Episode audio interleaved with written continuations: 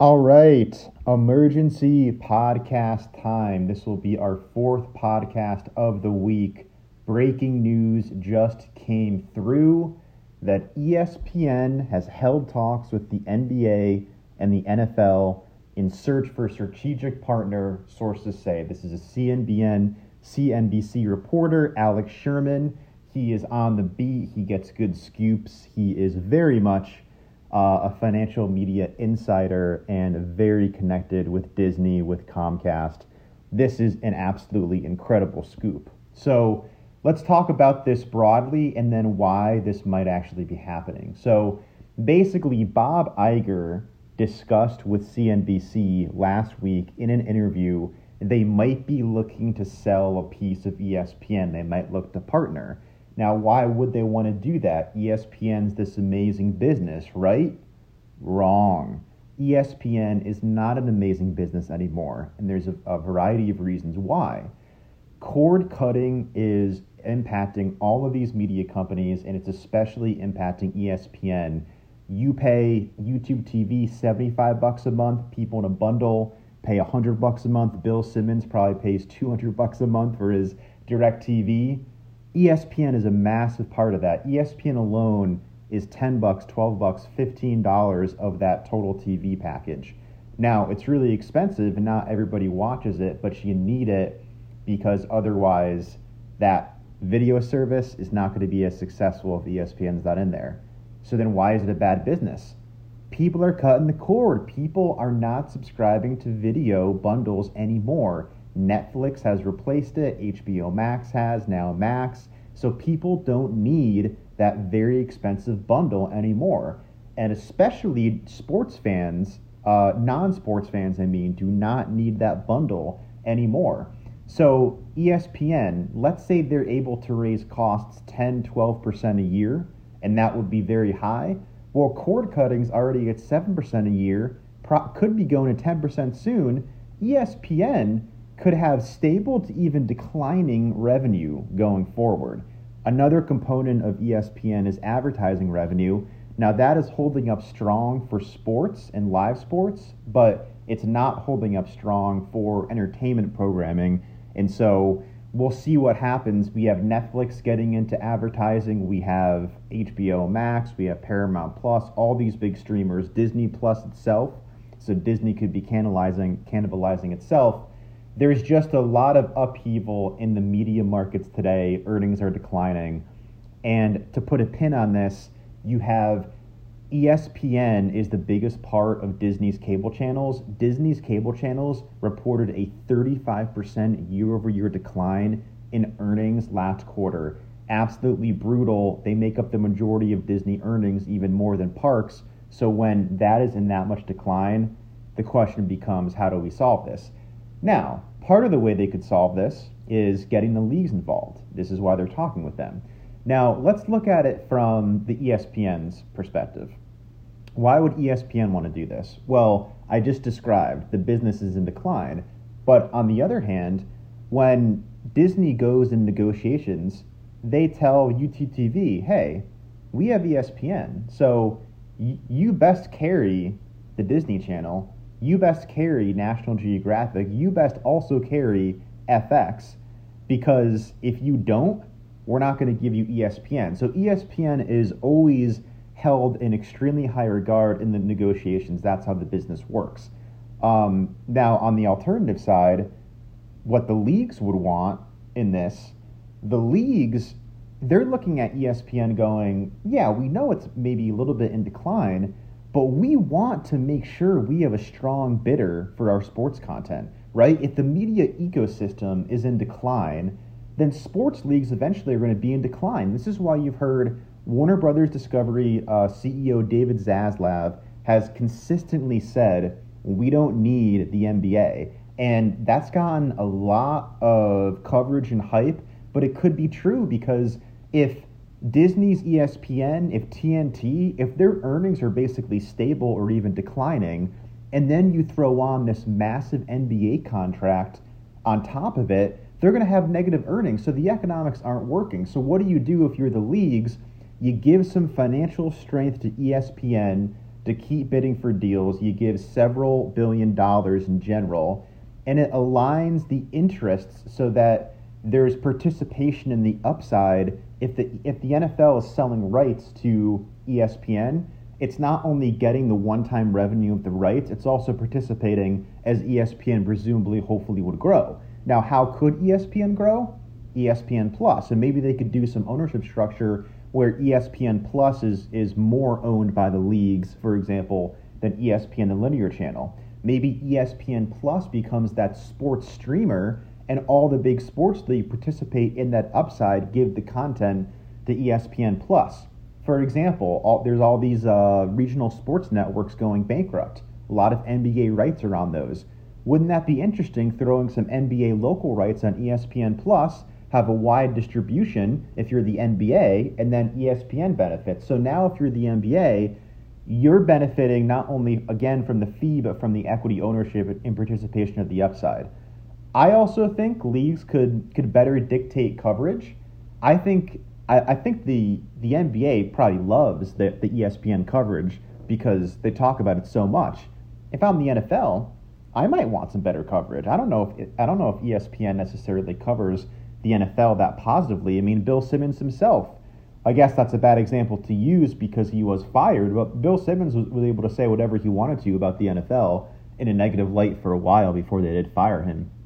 Um, also, on the financial strength point of uh, the leagues, so there was this story out there about Peacock potentially having, or not potentially having, a, an exclusive playoff game people are all up in arms. Why would the NFL do that? Well, I think part of what the NFL wants to do is they want to have as many bidders as possible for their content over the long run. And the problem for them is that the linear TV bundle is collapsing. So they just signed this massive deal, including Fox, NBC, ABC, in, um, uh, in NBC this past year. But fast forward 10 years, if the linear bundle is much lower, they're not going to get as much money potentially, or as much money as they would. So if you're the NFL, you want to prop up Peacock, you want to prop up Amazon with the, the Thursday night deal so that they have more subscribers, so they're in a better financial position several years down the line to be bidding for this content. That could be a part of this deal where if the NFL saying, well, if I give rights to ESPN Plus as a streamer, I know ESPN Plus is going to get a lot of new subscribers. I will be getting paid, but why don't I also get the upside? So that's why the leagues would want to do it. I think ESPN, very easy for why they would want to do it. Um, it benefits them to have the great relationship with the leagues and to get the rights. Um, it benefits their whole ecosystem. It benefits sports on ESPN Plus in the bundle. It benefits linear channels being carried, and also it gives them uh, financial strength. So ESPN, um, they could sell you know 25% of it for X valuation they get several billion dollars in the door, and now, oh, you can pay for that Hulu stake. Because remember, ESP or Disney only owns 67%, two thirds of Hulu. The final 33%, one third, is owned by Comcast. The expectation is that is that Disney would buy that. However, that's going to cost them at least nine billion. It could cost them more than that. So yes, ESPN has a lot of cash, but they're also investing aggressively in streaming and that might not be a bad call in order to finance Hulu. Um, talking about ESPN again before moving on, look, ESPN just fired a fuck ton of people. I mean, ESPN is not in a great position. I told you about the linear earnings being down 35%, but this is what's happening right now is ESPN is hemorrhaging earnings. So again, like this this is not something that the leagues did, won't know. This is more of a future that they would potentially partner with Disney for, and you know they'd have to get in at a good valuation too. So that's that would be important. Okay, why might this not happen? Well, I think that's pretty obvious. Look, and I'm reading right from the article here. I'm quoting Alex Sherman. Taking an ownership stake in ESPN could give leagues the incentives to boost the value of that entity rather than striking deals with competitors.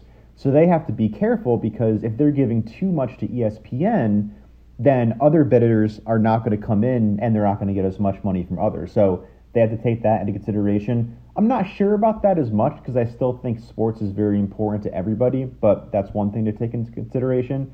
Another one I'll read again directly from the article. Selling an ownership stake to the leagues could cloud the perception of objectivity for ESPN's reporting apparatus. Definitely true. Would not be surprised by that at all. But let's be realistic here. ESPN's NBA coverage is NBA propaganda. They fucking love that sport. And I mean, my goodness, this is why ESPN should have Simmons back in the fold. I mean, they they won't say anything wrong about the NBA. It's the NBA media mafia. I mean, it's it's a joke. It's a joke. They will not be critical of the NBA. So I would say already ESPN is functioning as a co-owner of the NBA with the NBA.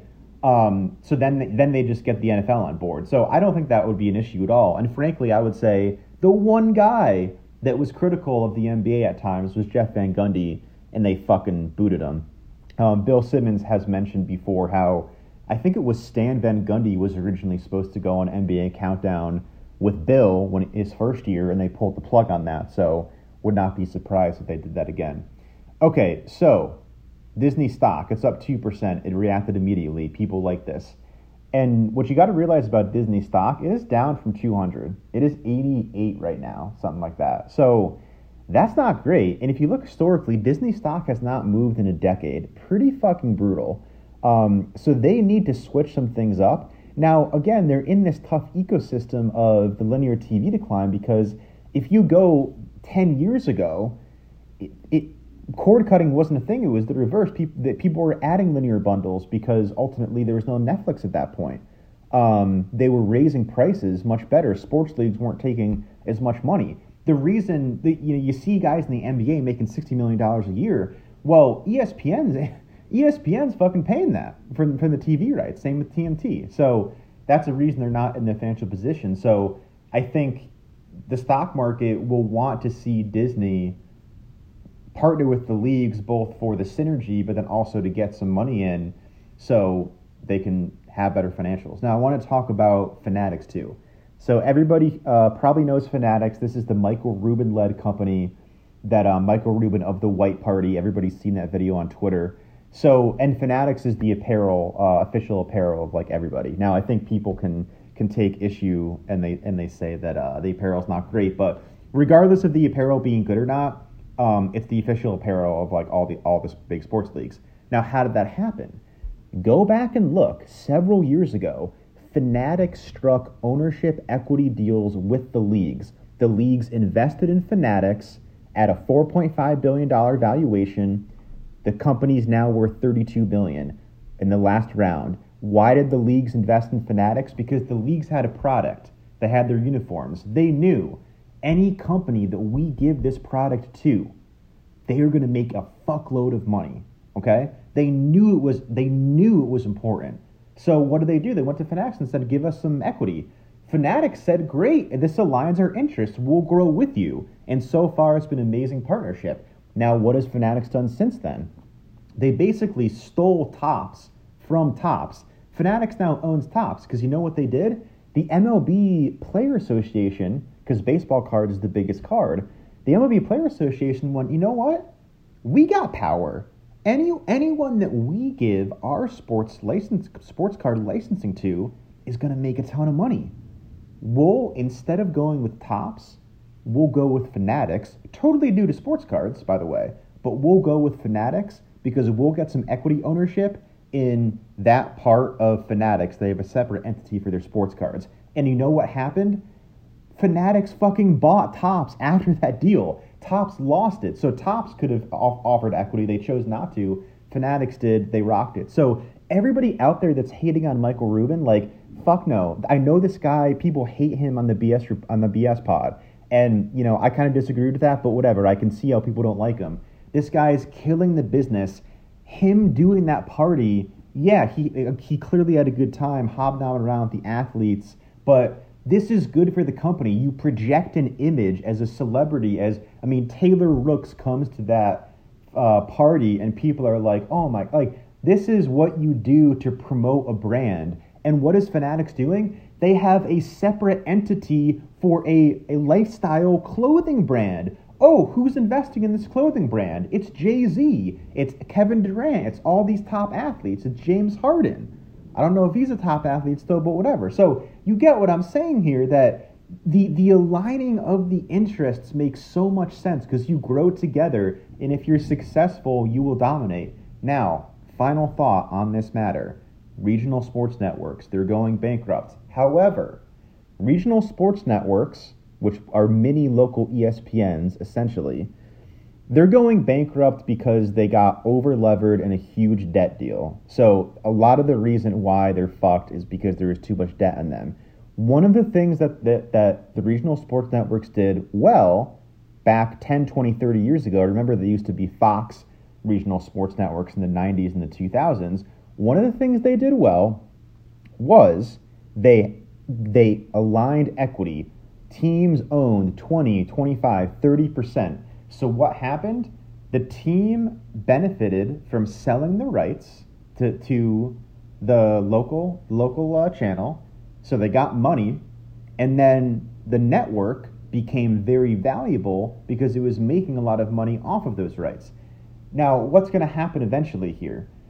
Eventually, the sports team, if, if the sports team owns zero equity in, um, the sports team owns zero equity in the regional sports networks, they will do what the Chicago White Sox did, or or maybe it was the Cubs. Yeah, they'll do what the Cubs did. So the Cubs were with Comcast Sportsnet for a while, um, and they were selling their rights. When that contract ended, the Cubs were like, you know what? we're, we're not getting as much as, as we thought. We're going to go out on our own and we're going to make our own network. They made Marquee Sports Network. Now, they're the Cubs, they're a good brand, but if you think about the, the, the regional sports networks that are owned and operated by the sports teams, it's very much the big sports teams. It's the Red Sox with NESN, the Yankees with NES, Mets with SNY. What you have with the other teams is they're just licensing out their fees. So if if there's one network that wants to pay them a little bit more than their previous network, they have no uh, no issue switching around and set. And then all of a sudden, when that happens, you know what happens? The network that previously had their rights, they're done. They're over with. The the network's over. So ESPN is is kind of hedging here on, well, if you uh, if you want to sell your rights to somebody else, that's fine. Um, but the problem, yeah. So the, so there's two things, right? So the problem with ESPN is that they want the leagues to continue being in business with ESPN, and so that's why aligning the ownership is important. From the league's perspective, who is the competitor to ESPN? I told you, TNT.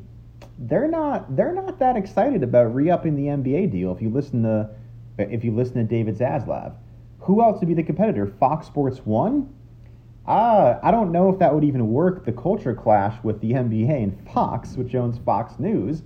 But also, uh, Fox has come out and said, no, thank you. We're, we're in the NFL, we're in college football. We don't need to be in the NBA. So then there, then there becomes a question of, well, who are the actual bidders for the NBA? And so that's why it makes sense. It's, it's a hedge on both parties. It's a hedge by ESPN to give the league some upside, but then they still get the rights, and it's a hedge by the leagues to get participate in some upside and keep ESPN decently strong. So hopefully that all made sense. If you guys got any questions, uh, tweet at the account. But this is this is major. Uh, this is exciting. If anybody want wants to talk more about this, reach out as well. We could talk this in a future future episode. But felt like had to get this out there, had to react because this is fascinating, and this absolutely pertains to Bill Simmons, the NBA, the Bill Simmons subreddit, what we do on this podcast. So, cheers, everybody. We threw four episodes down this week on Bill Simmons' first break of the BS pod, first week of the break. Four episodes. Check it out. Episode 25, Bill Simmons' career retrospective. Episode 26, re listening to Chuck Klosterman pods and having a laugh. And episode 27, just out today with my guy TikTok investors talking NBA, ESPN, uh, whether the guys, whether the Ringer people read this, read the subreddit, whether the Ringer people are overrated or underrated, and and also just general um, hilariousness that ensued in the financial markets uh, in the pandemic era. So check out all of those, share the show, subscribe, rate it five stars, and we will be back shortly with more content.